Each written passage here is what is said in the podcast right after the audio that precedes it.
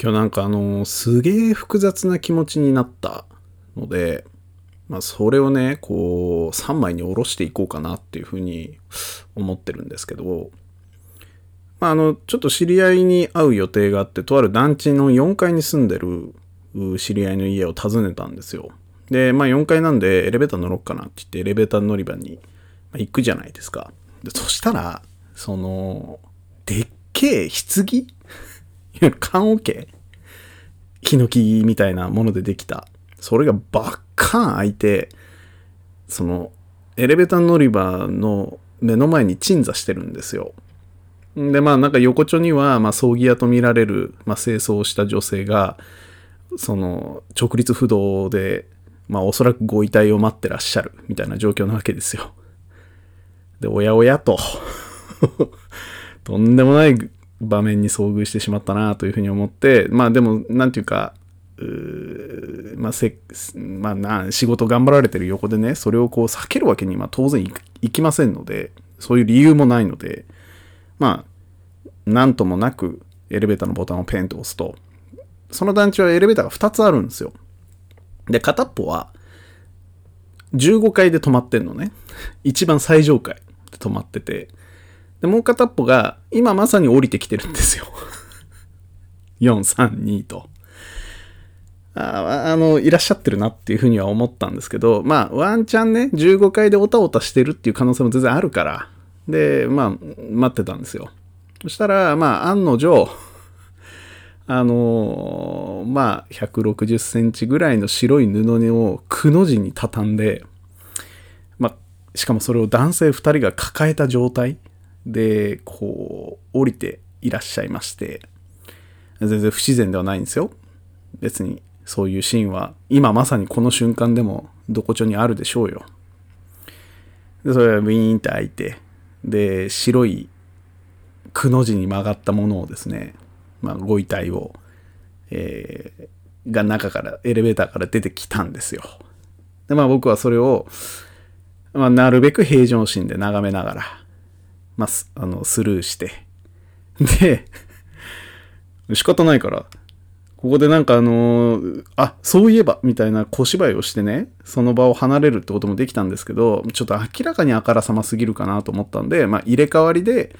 僕はそのエレベーターに入り、そして4階のボタンを押し、まあ、チーンと閉まって、で、えー、上に登ったんですよ。でね、あの、大前提として、ちょっとこれだけは言い訳させてほしいんですけど、あの、僕は、あの、現代人でございますので、昭和生まれとはいえ、だから、あの、慣れてないのよ。あの、人間大の大きさの動物の、まあ、死体に対して、僕は根本的に慣れてはおりませんので、さあさ、普通に考えてくださいと。僕らが出会う死体ってさ、基本的には、あの、ど、どう大きくても犬猫じゃないですか。まあ、猫がたまにこう、路上で不幸にも車にひかれてしまったみたいな、とか、あの、鳩がカラスに殺されている様子とか、まあ、その死体をたまに見ることはあるから、あの大きさの死骸に対して僕は慣れてるんですよ。なんですけど、自分と同じぐらいの大きさの動物の死体っていうものだけでも、ちょっとその異形なるものというか、不慣れなんです。単純に。単純に不慣れなんです。体はなく。だから、まあ、その時点だけで結構ドキドキしていて、で、そこ、その死体がかつてあった密閉されたエレベーターという空間に、まあ、1分弱ぐらい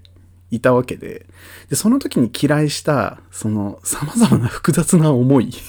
ていうのを、ちょっと僕はね、今日12分の中で、えー、整理していきたいなというふうに思ってございますんで、まあ、あの、明日はあなたもえー、同じ状況に置かれてですね、複雑な思いになる人もならない人もいるんですけど、なっちゃった人向けに、えー、まあ、こういう気持ちの変遷があったんだよっていうところを、まあ、整理していければなと思ってございます。えー、毎週金土日初、そろそろやめたいラジオの方、ぜひお聴きください。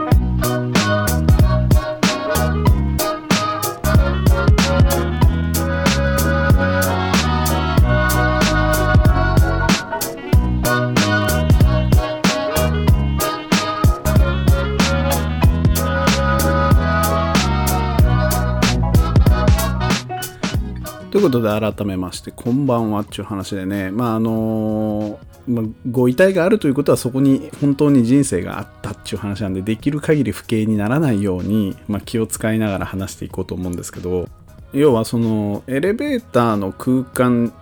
っていうのが特殊だったのよ。あの、道を歩いてて棺を見たっていうんであれば、まあこんなに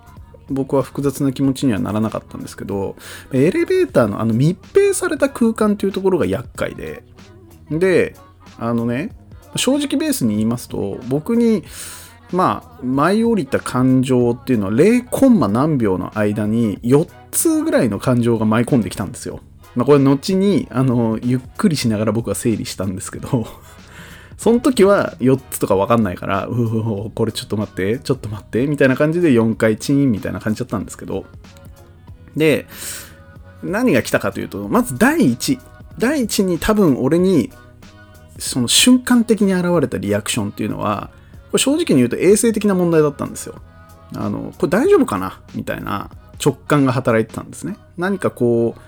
まずいものがこの密閉された空間の中にあるんじゃないかっていうのが、ちょっと本当に申し訳ないけれども、そうまず直感しましたと。で、第2に来たのが、なんかちょっと宗教的な意味合いかもしれないけど、死の汚れみたいなものに対する忌避感があったんですよ。あの、死が蔓延してる感じっていうのがエレベーター内に、えー、感じましたと。で、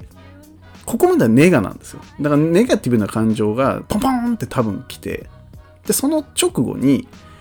まあその亡くなられた方への畏敬の念っていうのが出てきて、これはどういう方が、まあ一つの人生を終えたんだなっていうこととかに対する、まあ情念みたいなものが生まれましたと。で、第4ぐらいに、そのネガに対する反発がちょっと出てきて、まあその人の、まあ、家族関係者とかに対する配慮みたいな要は衛生的なものとか死への汚れなんて感じるのは申し訳ないというような思いっていうのがもうあの1秒の間のなくネガネガポジポジみたいな感じで、えー、僕の気持ちをこう揺さぶってきたんですね。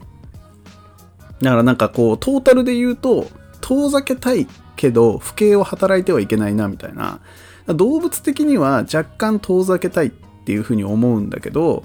まあでもやっぱ社会化されている まあ現代人としての僕は、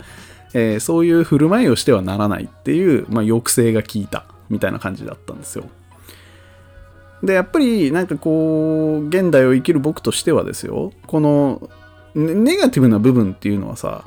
あの除去したいわけですねで。できる限りポジティブを残そうっていうふうに思うと、率直に思うと、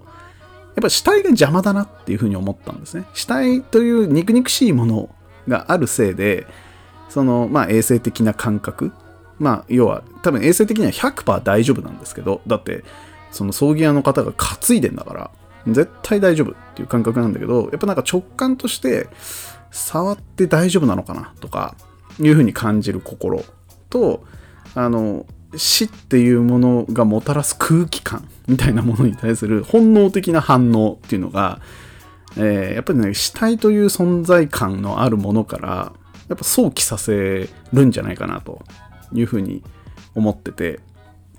だからその後に訪れたその人への人生への畏敬の念とかその人を愛していたであろう関係者への、まあ、配慮っ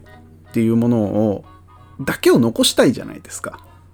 で、そうするとやっぱ死体が邪魔になるから、で、そうなってくると除去するか慣れるかの二択だなっていうふうに思って多分葬儀屋の方とかは、その人間大の大きさの死体に対してすごく慣れてるから、まあ、その辺の僕に巨来した第一第二のネガティブ感情っていうのはないと思うんですよ。だからまあ純粋にその方への、まあ、畏敬の念っていうものを、まあ、保持できるんだろうなとか、えー、家族への配慮っていうことができてるんだなっていうふうに思ってるけど、こちとらさ、まあ、冒頭言ったように、慣れてございませんので、なんか、やっぱなんか、そういう感覚で言うと、まあ、あの、秘密裏に除去されるんだろうなっていうことを、まあ、感じるわけですよ。だからまあ、秘密裏に死体は除去しておいてほしいなっていうふうには素直に思ったんですよ。なんだけど、でも本当かなと。やっぱりあのすごく生々しい肉体の主体というものがないと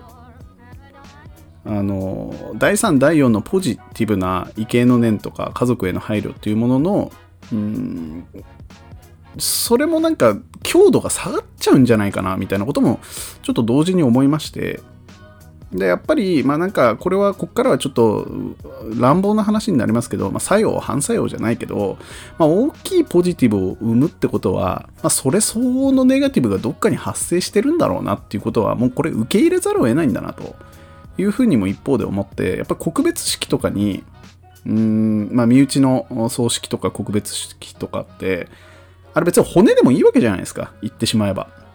でもなぜか死体に対して、えー、長らく保持してその死体をみんなで見るじゃないですか。ああいうものっていうものは乗り越えなきゃいけないんだなと。そういうちょっとその死とか死体に対するネガティブなものっていうものをやっぱ除去しきっちゃうと大きなポジティブな感情その人への最終的に抱くべき畏敬の念みたいなものとかに対して強度が下がるんじゃないかなみたいなことをまあ一方で直感したんでうんこの問題は難しいなと だからあのネガを受け入れると正直ベースのところで。で、その上で、まあ、後に残すものだけをポジにしていこうなっていう気持ちになるのが、まあ、あ妥当な振る舞いなのかなっていうことを、まあ、ちょっと感じましたっていうところで、えー、今日の複雑な感情の整理はおしまいというふうに思いました。まあ、本当に整理されたのかっていうのは分かりませんが、また来週。じゃあまた。